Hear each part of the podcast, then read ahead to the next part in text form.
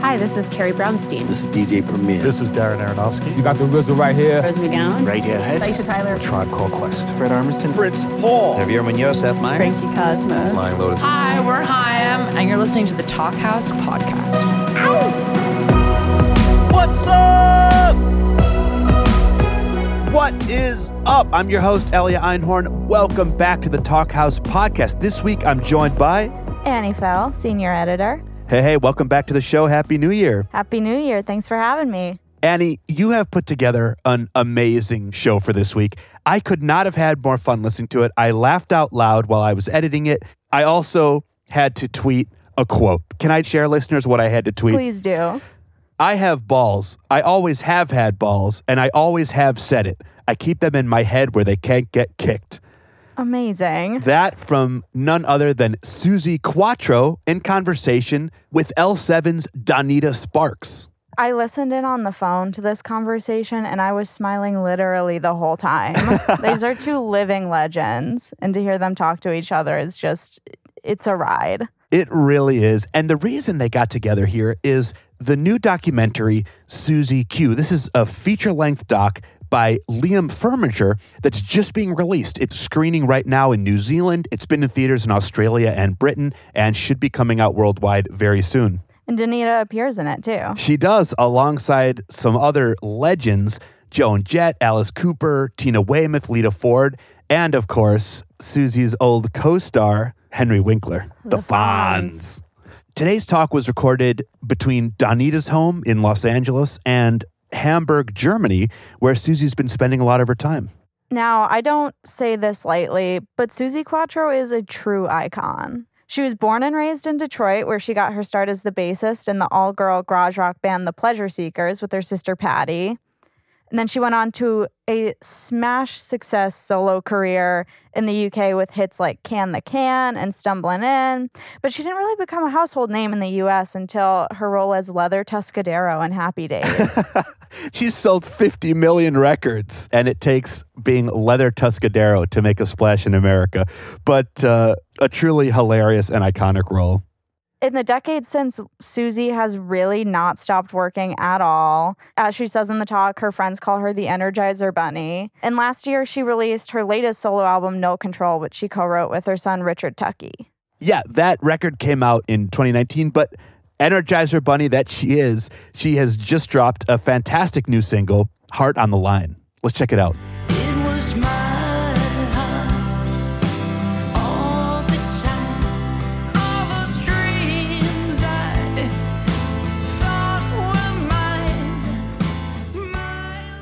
She still got it. There's no stopping this woman.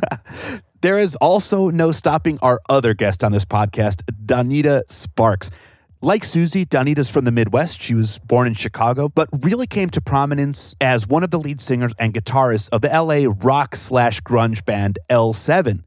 They made a big splash in the grunge scene of the nineties. Annie, I definitely first heard of Donita back in ninety-two during the famous tampon incident. Do you know about this? Yeah, I've heard some, I've heard about it. This is, this is, listeners, when Donita was getting into it with the crowd at Reading Fest in England, didn't like their attitude, and pulled out a bloody tampon and proceeded to throw it straight into the crowd. I remember reading about that in high school and thinking she was just the fucking coolest. She definitely is.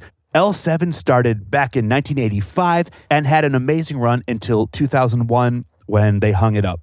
Donita went on to release a solo record, as well as a bunch of collaborations. L seven got back together in twenty fourteen and released a couple really cool records. There was an album of rarities, covers, and odds and ends that was called Fast and Frightening. That dropped in twenty sixteen, and then the next year, they released a show that had been recorded in nineteen ninety called Detroit Live. But it took until May of twenty nineteen for the band's first full-length L P of new material since nineteen ninety-nine to come out. That was Scatter the Rats. Let's check out the album's opener, Burn Baby. Burn at the stake. Make no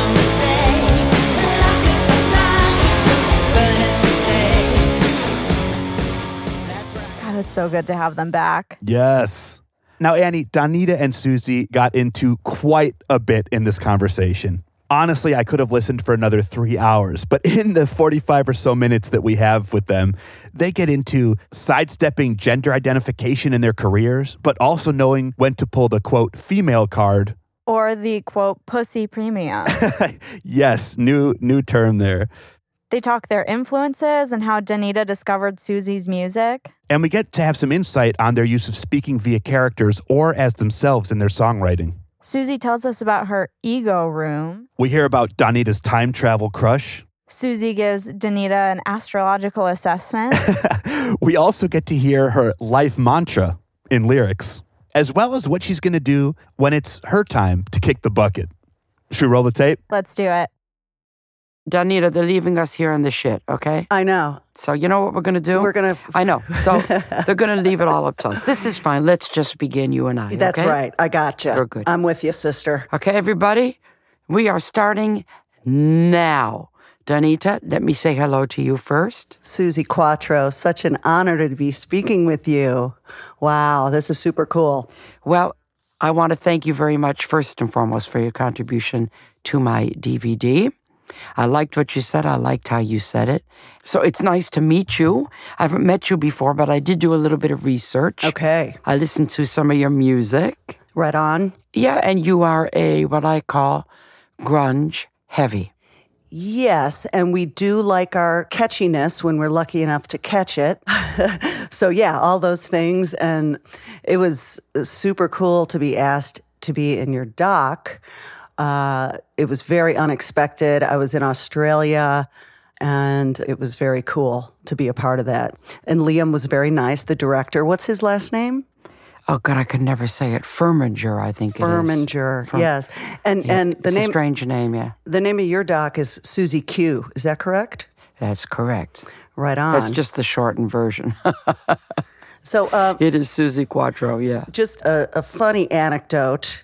Um, I was on an airplane a couple years ago, and I had just cut my hair, kind of like in a, kind of like yours, back in the day, kind of a seventies shag. Right. And uh, there were two Australian people sitting next to me on the flight, and they were like, "Oh, oh, doesn't she look like someone?" And they were going back and forth, and I was like, and they were Australian, and I was like, they think I look like Suzi Quatro. And I just, I just kind of let them go on, and I didn't tell them who I was, because they probably wouldn't know who I was anyway, but it was just kind of funny. And finally they said, "Suzi, she looks like Suzi." So that was my Suzi Quatro um, doppelganger moment. Now I'll tell you something, just about that haircut, just to digress a second. I went in to the hairdressers in, in London, where I was living from Detroit. And uh, it was right after I did about three hits. And I went into the hairdresser in Bond Street, so a high-class hairdresser. Mm-hmm. And I said, uh, okay, here's what I want. And I described the haircut that you had done. Okay? that I had and done. And this hairdresser said to me, yeah, the hairdresser said to me, "I can't do that." I said, "Why not?" He said, "That's not a haircut." I said, "It is. Do it." And it became the Suzi Quatro haircut. Nice. He said, "I can't do it. I'm a professional." Nice, because in your documentary, I saw many different hairdos of yours over the years, starting with your garage rock days, which was amazing to hear about that stuff, and how you were affected by that Beatles performance just like the rest of the world was. Absolutely. When when when did you start? When when did you start? That wasn't your moment. No. It wasn't the Beatles, was it? No, I'm I'm just yeah. always fascinated how that performance of the Beatles launched so much rock and roll in the United States with garage bands, and just like everybody was getting bands together. Uh, I know you and your sisters and some friends put a band together. There were a few female garage rock bands, correct? Yeah, there were quite a few actually. Yeah, yeah. Quite a few that I knew yeah. of anyway. Yeah. But you were the O G who hit international fame later. Later, yes. Not not as part of a band. Right. Yeah, and you kind of said it yourself. It was bound to happen, surely. A, a girl was going to break through, if not a band, a girl. And it needed a particular kind of girl. And I think that the reason it became me to be the first serious rock and roll musician, uh, female, and I don't even like saying the gender at all, yeah. was because I didn't do gender. And you said that in, in your clip in my thing. I don't do gender. I still don't do now. I'm a musician. End of. I'm a musician. Correct. And I hear you. And that's how you feel, right? I hear you. I think it's funny, too, that um, I've heard you say that you, and it's in your documentary, that when you were a kid, you saw Elvis, and you said, I want to be that. I want to be that. And it didn't matter if there was a, a male or a female role model. It was like Elvis was your role model. And I feel the same way because like Jagger was my role model. And there you go. Same kind of thing. Same there kind of go. thing. And then I heard, which is really funny, that Steven Tyler of Aerosmith uh, admittedly channels Janis Joplin and Jagger channels Tina Turner. So like it doesn't come to into our minds so much as maybe... No, gender does not come into it half the time. Yeah, and I think journalists are really kind of stuck on that, and it's just not the case. Well, they always were. They, I always had, I had a huge thing with it when I first, you know, came to the fore and had my first hits, you know, yeah. and I, I used to think, what are you asking these questions for? Yeah. What does it matter? Yeah. The only time, and I don't know how you feel about this because you're a different generation than me, the only time that I will pull the female card, and I will pull it, is when a situation gets out of hand. Mm-hmm. Let's say you're standing with a bunch of guys and you're telling the jokes and you're drinking the beer and you're having whatever you're doing and things get a little bit out of hand. I will then pull the female card mm-hmm. and say, that's enough. That's enough. And I try to teach the younger generation women who somehow seem to have forgotten that, that there, that is where the difference comes in. Mm-hmm. There is a man and there is a woman. I don't do gender for what I'm allowed to do whatsoever. I mean, you know, I have balls. I always have had balls. And I always have said it. I keep them in my head where they can't get kicked. So there you go. But there is a line that you don't cross. And then I will pull the feminine card. Do you do that? Um, I, I've been thinking of charging a pussy premium if we are on a, if we're asked to, if we're asked to play a metal festival or like a punk yeah. rock festival where there are no other yeah. women on the bill. It's like, yes. I think we deserve a pussy premium to make them look like they're not pigos. So um, that's so funny. I think that we all need to start tagging that onto our contracts. But uh, yeah. I actually have a line in a song called Fast and Frightening that says, uh, got so much clit, she don't need no balls. So there's another way of looking at it, too. But that's a, uh, it's, all, it's all the same thing anyway. It's all the same it's thing. It's all the same thing anyway. Yeah. I, I, I just feel like... Um, I don't know. I am under the illusion or whatever, but safely, that I'm six foot tall and I can do whatever I want. That's how I feel. Mm-hmm. And I've never questioned it. Nothing scares me. I mean, I shouldn't say nothing. Of course, God comes up with you a gun. You're going to be scared. But basically, I'm pretty much who I am. Do not question it. Do not challenge it. And I don't know about you. I get asked this question all the time and it drives me mad. And this, I, I hate it. But all the time I get asked, what was it like being the only female in a male-dominated industry? I want to shoot myself when I get asked that, you know? And my answer always is the same, that I believe, this is just my personal opinion, that you get back what you put out. So if you put out this sort of, um, how do you put it, this woman who's showing you I can do it as good as you, that attitude, then that's what you get back, okay? If you just put out that, hey, this is me, non-gender, doing what I do, then that's what you get back. So I always had respect because I guess my attitude demanded it. Yeah, I mean, I, I think um, for my band L seven, we didn't really have a problem with our peers very much. I don't think they cared. I think they thought it was cool. What generation did you start in? What year did you start? You know, we started in like eighty-five, but we struggled See? and didn't get any. No, no, but it was it was post me. Oh, it yes, was post of course. me. Oh, yeah. So, so that had already been blown apart. It's okay for women to be in bands.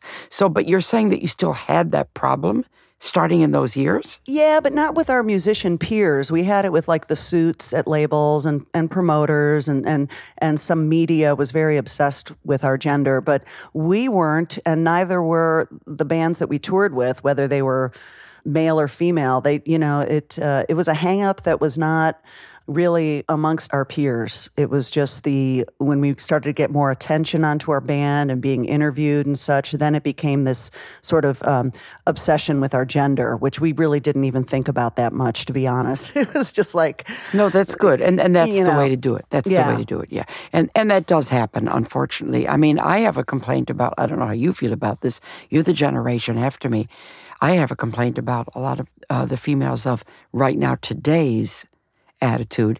And, you know, I say it straight out, I wish they put a few more clothes on.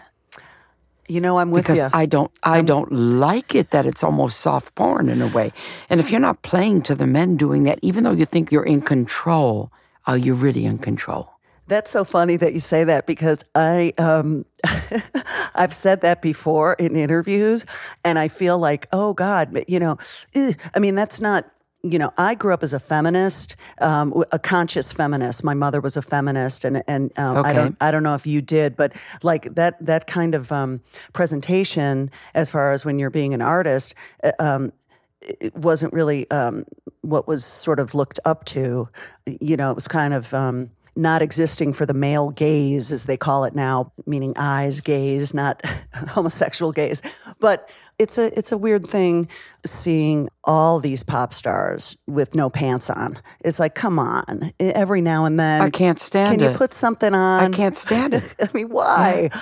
You know. And, and you know what the sad thing is, though, Donita, the sad thing is there's a lot of the, and there's a lot of talent around, don't get me wrong, a lot of talent. They think because they they think They think, this is the key phrase, they think they're choosing to dress that way because they want to. But what they're actually doing is bowing to the male preference. And this is what I object to. Yeah, I mean, I think every once in a while, you know, if you want to really let it all hang out with being scantily clad or whatever, but like the the fact that it's constant is... in my mind, very questionable. If it were just an occasional, you know, flash or whatever, it's like fine. Yeah, sure, you know, sure, but, sure, um, sure, sure, uh, sure. Yeah, so I, I'm with you on that. Um, and you chose to, early on, why don't you tell everybody? I went anti it. No makeup. Yeah. You know, I, I, I didn't, I wanted to be, I had it in my head, I want to be taken as a serious musician. Okay? I didn't say male or female, a serious musician. So I went anti that. I didn't want to go out there like that. There I am with a leather suit, I know. But I was totally clothed, and I had no makeup on. Yeah, and you loved Elvis's black leather. I did. So you went with the black leather jumpsuit, which is amazing. I mean, your performances are just so, like, inspiring. You know, I feel robbed as a kid that I was not exposed to you, because... in Chicago, you know, we, we have a few things that are um, similar. I have three older sisters. I'm from the Midwest. I'm from Chicago. Oh my gosh! Okay, you're just across the water, Lake I, Michigan. Here we are. That's right. I'm I'm I'm half Italian uh, of Italian oh my descent. God. Yes. So, okay. um, you know, we we have some similar things. We do. But, you know, Chicago radio in the seventies was not playing Suzi Quatro. No, I didn't have much airplay. No, it wasn't playing any of the stuff coming out of England. No. Except for the suite. They played Ballroom Blitz and they played Little yes, Willie. Yes, yes, they did, correct. And other than that... I had I had a lot of album track play, but a lot of the singles that were hits all over the world were not... They, they didn't get in the American charts. There was a whole whole era that didn't happen there. No, and I feel absolutely robbed as a young person not being aware of you. I remember when you came on Happy Days, I had always heard of you, Suzi Quatro, but you know, it just wasn't as easy to find you. There wasn't YouTube, of course. It wasn't an easy investigation to get to your music, especially young, you know, eleven, twelve years old I was. I knew your name, you know, and I, I knew you were a rocker. I just was not aware of your music until I was an adult, I think, or like late teens. But I want you to know that I feel personally robbed that I was not aware of you. Cause yeah, I, but you know me now. You know me now, I know, so enjoy. But you would have been, you would have been so encouraging of my kind of approach of my presentation, you know, so it, it's just a weird thing. Like, I feel robbed. Some artists you do discover later. I have the same kind of thing. Certain people I got to nurture later in life. Doesn't matter. When you come to the table, you come to the table. That's right. That's, that's right. That's, that's fine. How many people in your band? Four? Four, yep. We started okay. out with uh, three gals and a guy on drums, and then uh, early on he was let go, and then we were a four females since about eighty-nine, and we broke up in two thousand one, I think, and then we reunited five years ago. So we had a big lapse, bad blood, falling out for a while, and then it was like, eh, screw it, water under the bridge, let's reunite and have some fun, and that's what we've been doing for like the last four years. So that's been that's been really good to get the rock back on.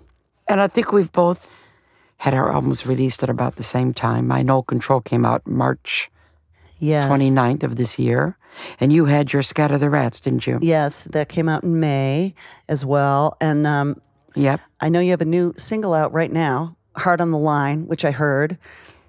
Did you write that? Yes, I wrote and produced it and did the arrangement. Nice. Did I get a tear down your eye? You did. The The chorus is very touching. Was Is that like, are you speaking from a character or from yourself? Everybody wants to know that question. Well, okay. And you I don't have, have to. to give, I, no, I have to give the answer. It is. It is something about myself, but because it's so personal, I don't wish to share the story, but I will say that many times when we are in some kind of situation where we're trying to make our point heard, and we're thinking that the other person is being, you know, listening to this and receptive and blah, blah, blah.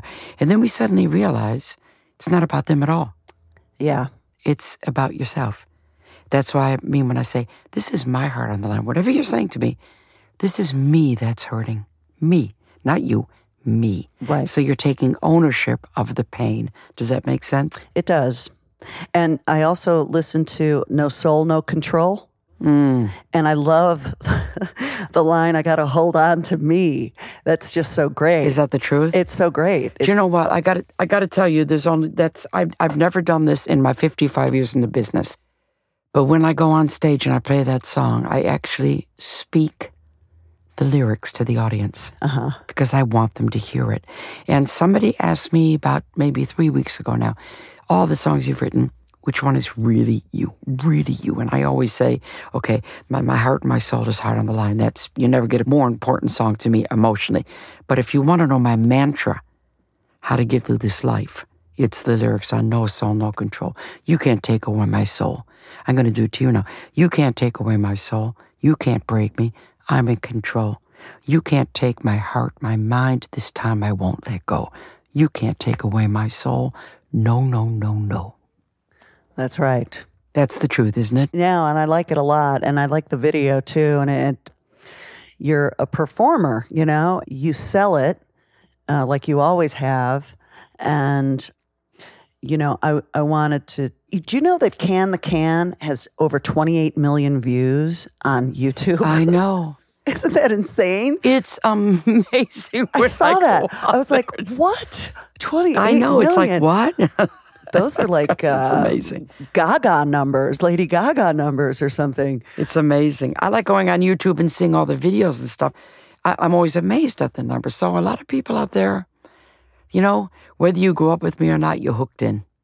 I have a time travel crush on your old drummer, the long-haired oh, guy. Oh, you mean Dave Neal? Yeah, what's his name? Dave Neal. He Dave was a Neal. cutie. Yeah, I'm like, ooh, he's fine. Oh, he. I always told him. I, he he always says it to me whenever I meet up with him. I I even said it in my book Unzipped. I said Dave was the handsome one, and whenever I see Dave, he says, "You said I was the handsome one." I said, "Yes, Dave. It's okay, you were." He's a good-looking boy yeah. and a very nice man. He had a, a unfortunate. Um, he had a stroke. Oh, no. Yeah, it was, a, it's, uh, in fact, you brought it up, so I'll, I'll tell the story.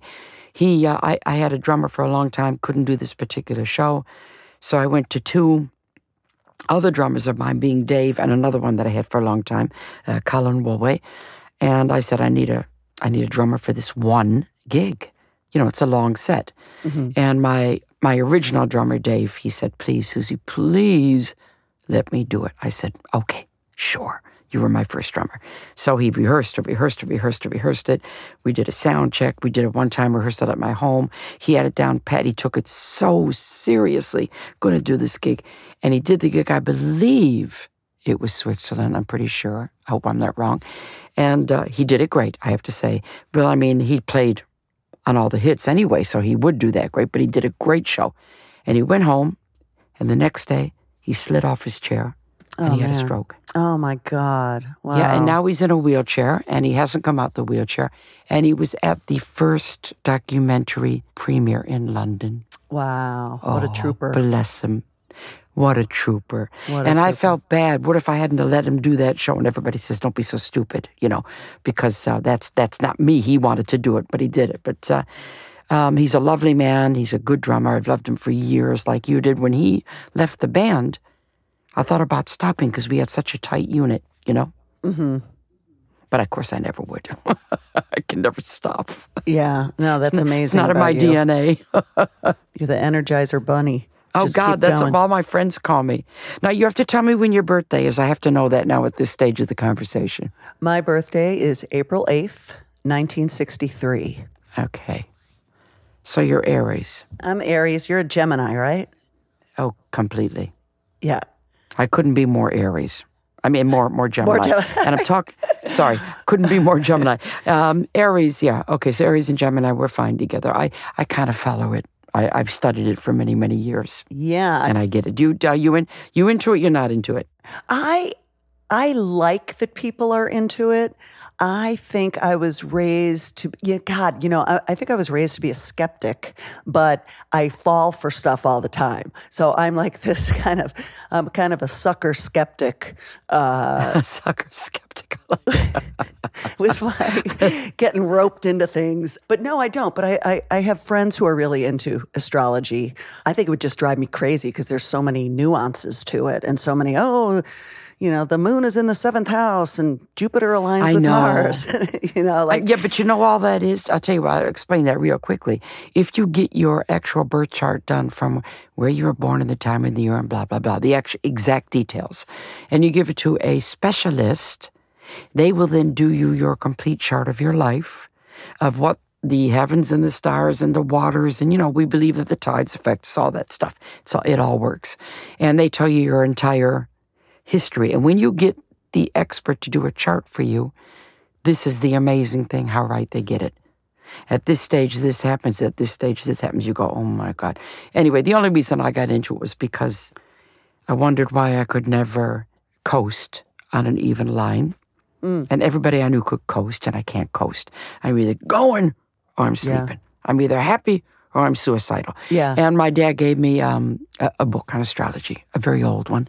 And I read Gemini, and I went, oh, my God, that's me. So it got me interested in the subject. That's that's why I believed in it anyway. Now, I heard you, I saw an interview with you on some Australian morning talk show or something, and you say that you are also into the psychic scene. Uh, you feel very, that you I've have... I've got all my channels. Yeah, all my channels are open. That's what I say. Yeah. But do you want to know the future? Because don't oh ask God. me. No, you know, know what? There's only, there's only, that's a funny question, yes. And I say it lots of times at dinner parties because I like to see people's reactions. There's only one thing I would like to know. Most people disagree with me, but a few people agree. I would like to know the exact minute and date and day of my sell-by date. Ooh, you do? Wow. I know most people say, are you crazy? And I say no, but I don't know. Maybe I'd just like to get my rider ready and my bass all tuned up and my set list right. ready, you know, so I'm already. No, I just would like to know. Don't ask me why. I would like to know.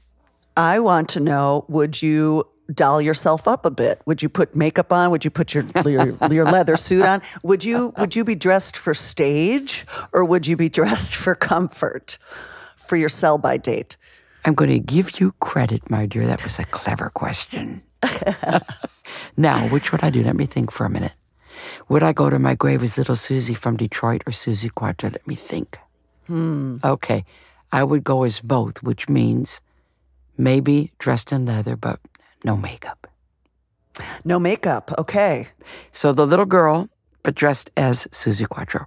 There you go. I do both. Okay, do you want to be cremated or do you want to be buried? Let's let's go there. Let's do it. Um, I think I'd rather be buried so mm. that that my children would have someplace to visit me. But then you are leaving it up to the mortician to do your makeup. Could be a problem. uh, as long as I put it in my will, no makeup. Oh, okay. And I have right. I have a book that I'm doing at home, and maybe you can give me your quote now. I've had quotes from many, many famous people. It's my next book I'm going to release. It's called Grave Undertakings, and it's all about what you want put on your tombstone. I have a lot of famous people, a lot of famous quotes. My quote is, I'm going to have my, my tombstone, oh, now I get it. Ah. It's too late. It's too late.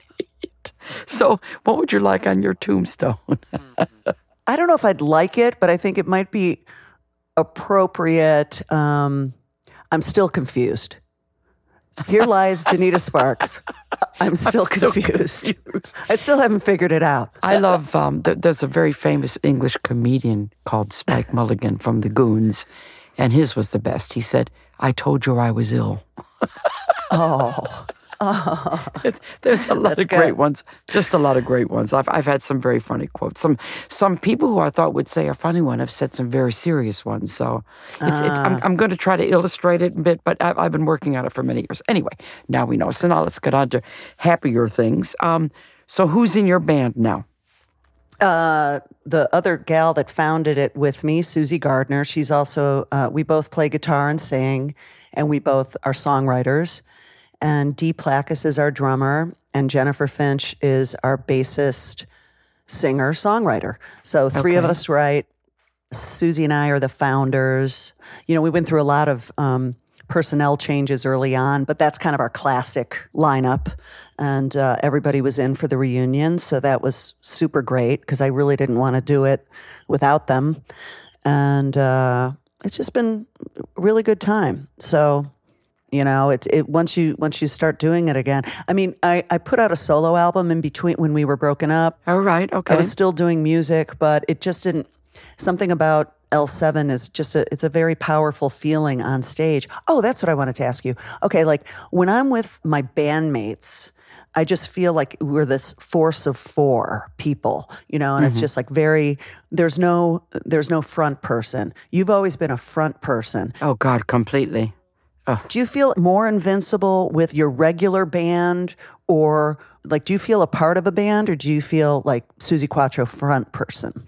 Um, I've always been, to be honest, Donita, I've always been Suzi Quatro front person. But saying uh. that, um, and that was even from the very first time with the Pleasure Seekers. You know, I mean, there's a famous quote from our manager when we first started, and and I didn't want him to say it, but he did. He says to the other girls, we got to put all the lights on Suzi because she's the front person. I didn't ask for that to be said. It got said. So I've always been aware of my front person capabilities. But saying that, every band member that has worked with me has always said the same thing, that I give them the space to shine on stage. Mm-hmm. So I'm part of it. I like being part of the unit. You know, I'm definitely, I'm a bass player, for Christ's sake. You know, you don't stand out there by yourself and play the bass. You're part of the unit, and especially the drummer. And I like everybody to be able to shine. So I'm always a front person, yes. I'm always in charge, yes. Um, but I am part of the unit that I'm with while I'm on the stage. Yeah. So I share, I share, if that makes sense. Yes. It's weird. My band is weird because with three of us singing and being up front, and then our drummer, it's, um, you know, the the most clever thing I heard uh, anybody say about L seven is that we're kind of like the Beatles. Now, granted, we don't have the songs that the Beatles did, but, um, you know, it's kind of that sort of... Uh, Every, you know, so-and-so is going to take a song, or so-and-so wrote this one. You know, we've got a George, a John, a Paul, and a Ringo. So yeah, but that's it's, great. It's, that's it great is great. To say and we, that, yeah. And we didn't intend it to be that way, but it just sort of worked out that way. So, because I think we're all we're all bossy bitches. Okay, but even with the Beatles, each front Beatle, George, Paul, and John, they each had their own little character to play. So. Even though the three of you are together front, you said you all sing and, and you all write songs, is there a sort of obvious front of the three of you? Well, I stand in the middle, and... So it's you. But I always have to say at sound check, I always have to tell the lighting person, because we've never had the money to travel with a lighting person, you know, they they shine all the lights on me. And I was like, no, no, no, just give us a wash, an equal wash, because...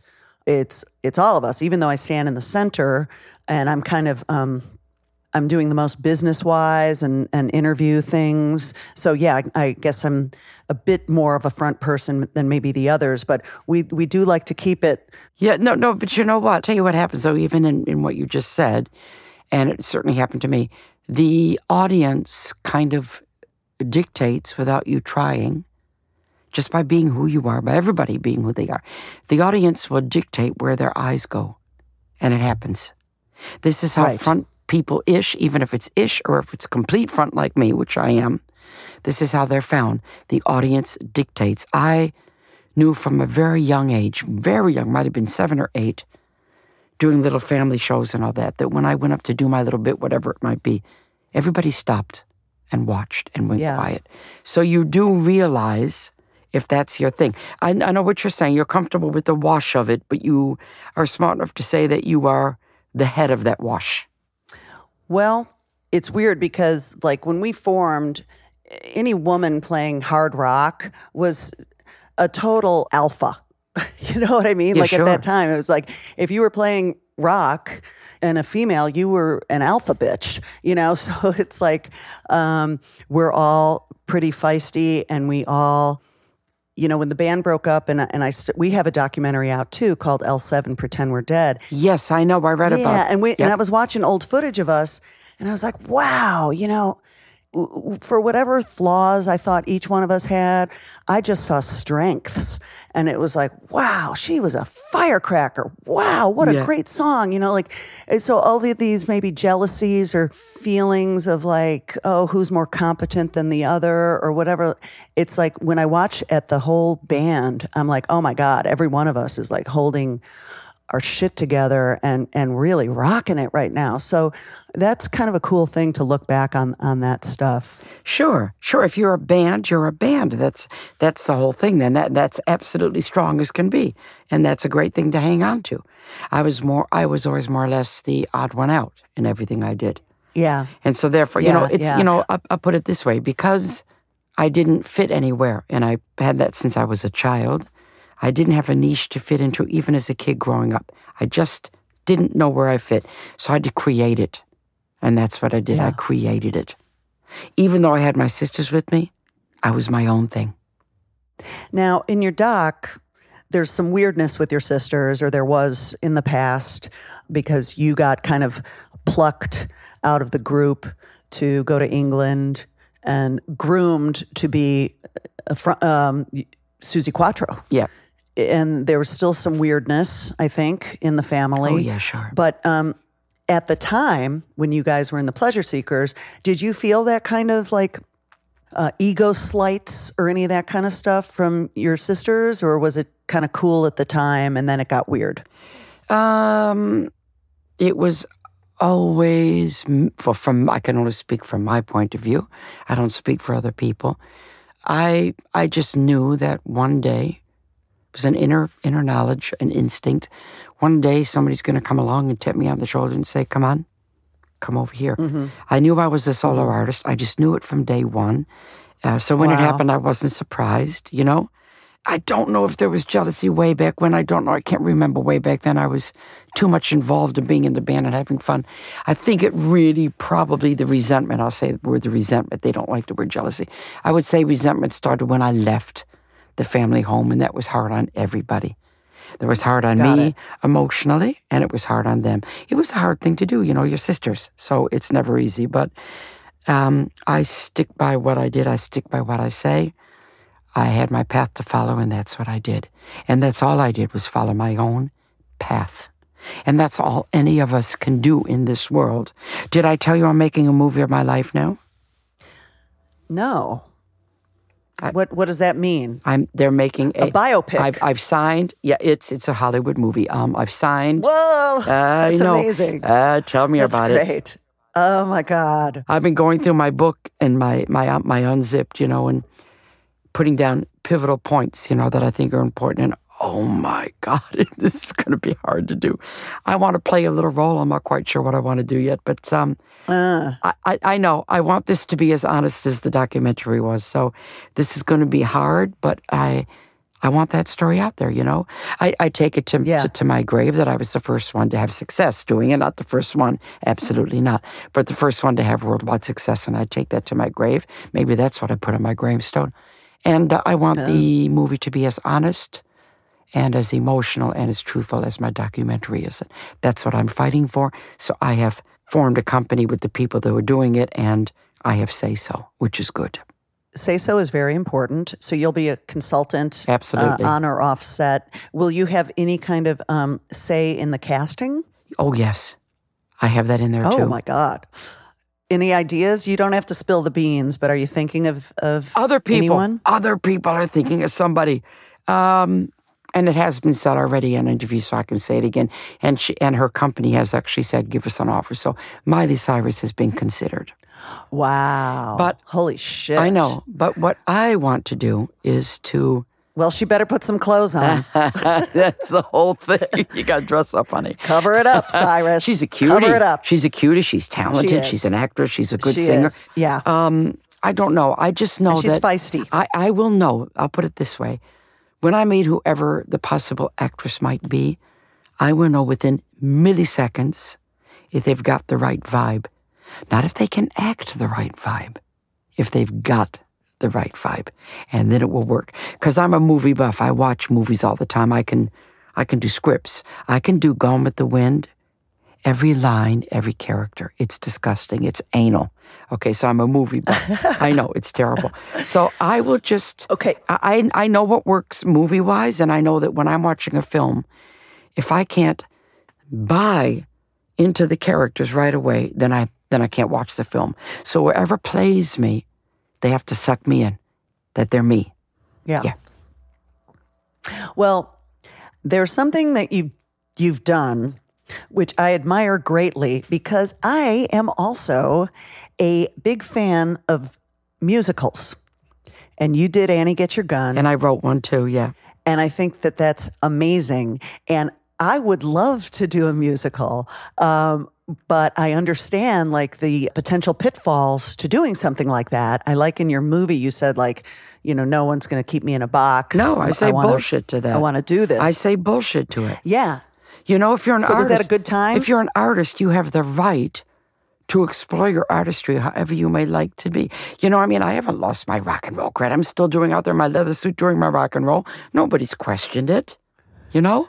Right. Um, If if you're an artiste like I am, I am an artiste, unfortunately, and I hope I never, ever reach my goal, because then you'll bury me, so I'm hoping I always got something to look forward to. Uh, if, if you feel the need, if you feel if you feel you can do it, that's the whole thing. If you feel you can do it, then you have the right to do it. I always will stand on rock and roll. That's that's where I sit comfortably, but I've done everything else too. I just felt bad that your ex... had a problem with it. You didn't have a problem with it, but your ex yeah. wasn't standing by you with that, which was I think his, a bummer. His problem was that I was stepping away from his side of the stage, if you see what I mean. Uh-huh. That's who he was. He was in this band. He was with me. I was standing on his right-hand side, and that's what he loved. So when I started to branch out, he felt threatened by that. And um, yeah. I couldn't understand that, but at the same time, I'm going where I'm going. Either go with me or don't. Mm-hmm. You know? You don't ruin your life because somebody else doesn't want you to move forward.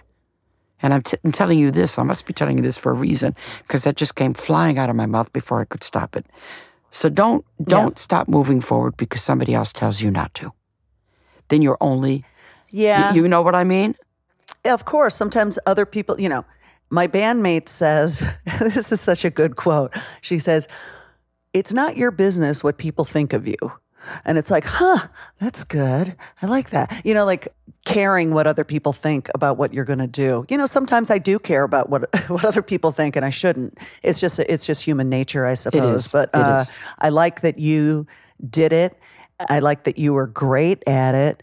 The clips that I saw of Annie Get Your Gun and, um, you know, perfect voice for it, perfect look for it. I always it. knew I, mean, I could do you know. it. I always knew. You know, funny thing, I've just uh, been finishing off an album with Katie Tunstall. We We got along together. We met. She was in the documentary. We, we met up. We connected. We started to write, and we really forged a good thing, and we just completed an album. Not due for release yet.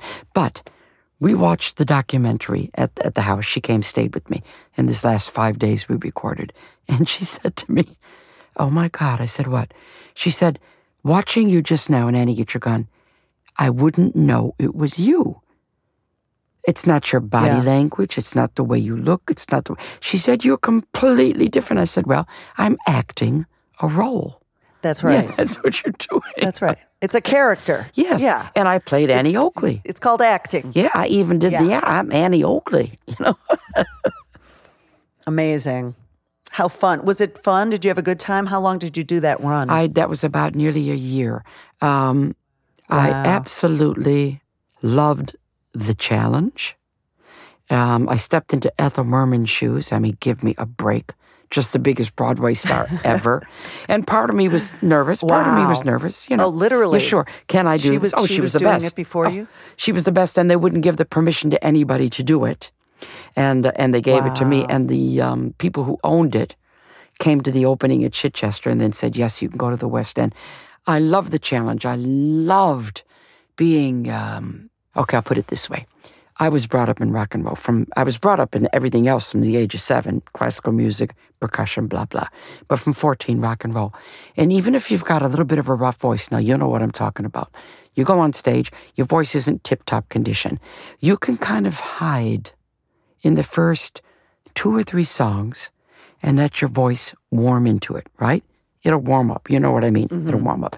When you're doing a musical with a sit-down audience and an orchestra, you might as well be naked. So it taught me a whole different discipline.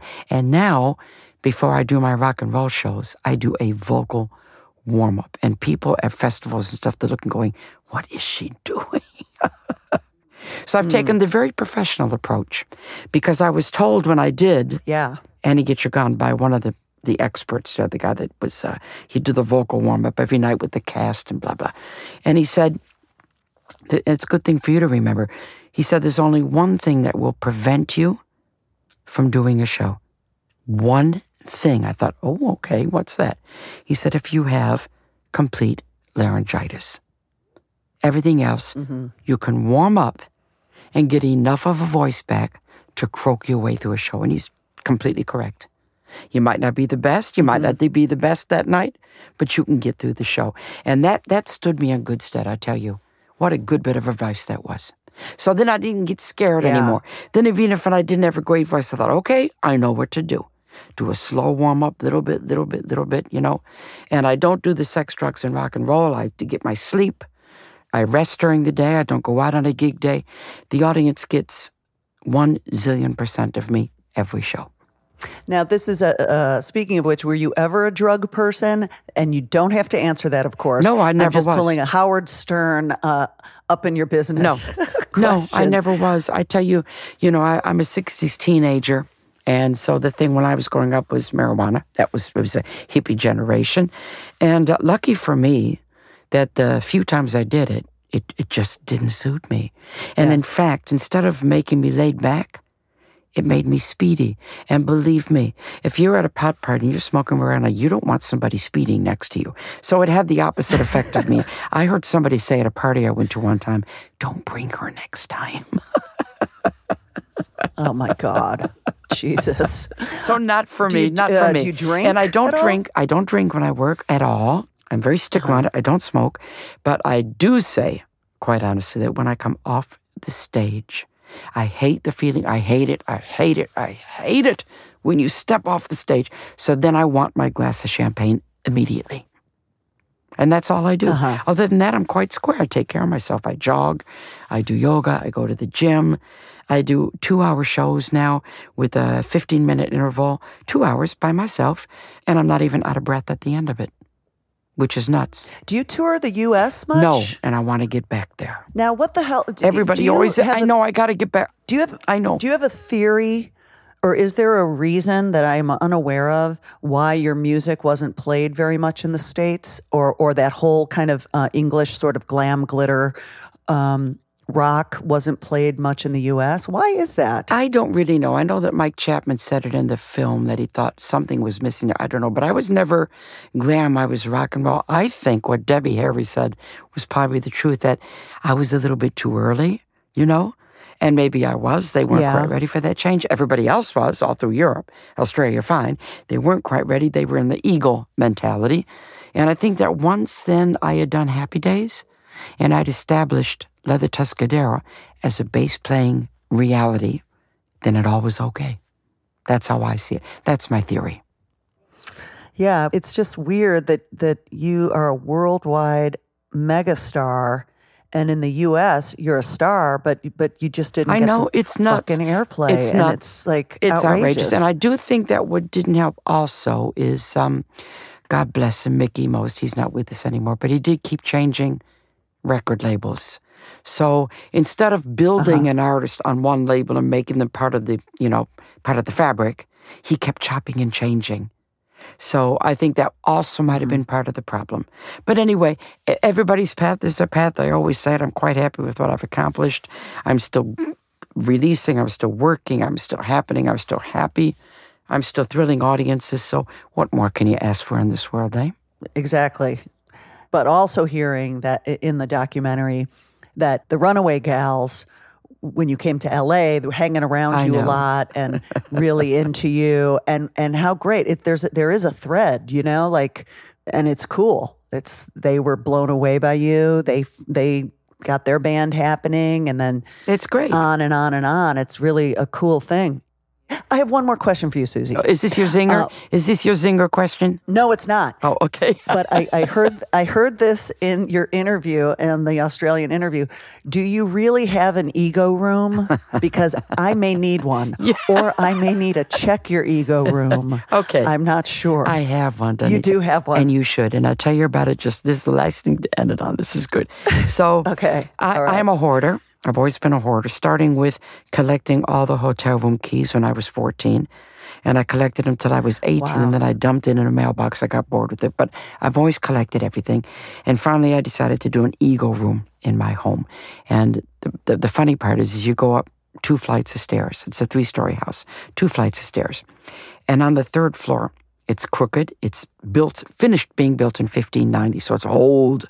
And you can't, you can crack wow. your head. You can fall on the floor. You really struggle to get to this big wooden door.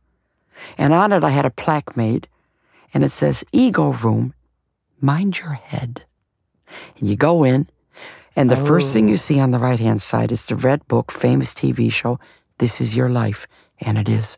There's posters all over the wall. There's passes, there's awards, there's suits, there's guitars, there's scrapbooks, there's cassettes, there's D V Ds, there's albums. Every possible thing you think of is in this room. It's the quietest room in the house. It's the most peaceful room in the house. And I go up there and I just do everything, Suzi. And here's the important part. You come back out and you shut the door. Mm. And this is how I have stayed normal for all these years. Who does the dusting? Do you do the dusting? Who dusts your ego room? I don't dust my ego room. I actually, now, this is where my diva comes in. I send my cleaner up to dust it every now and again.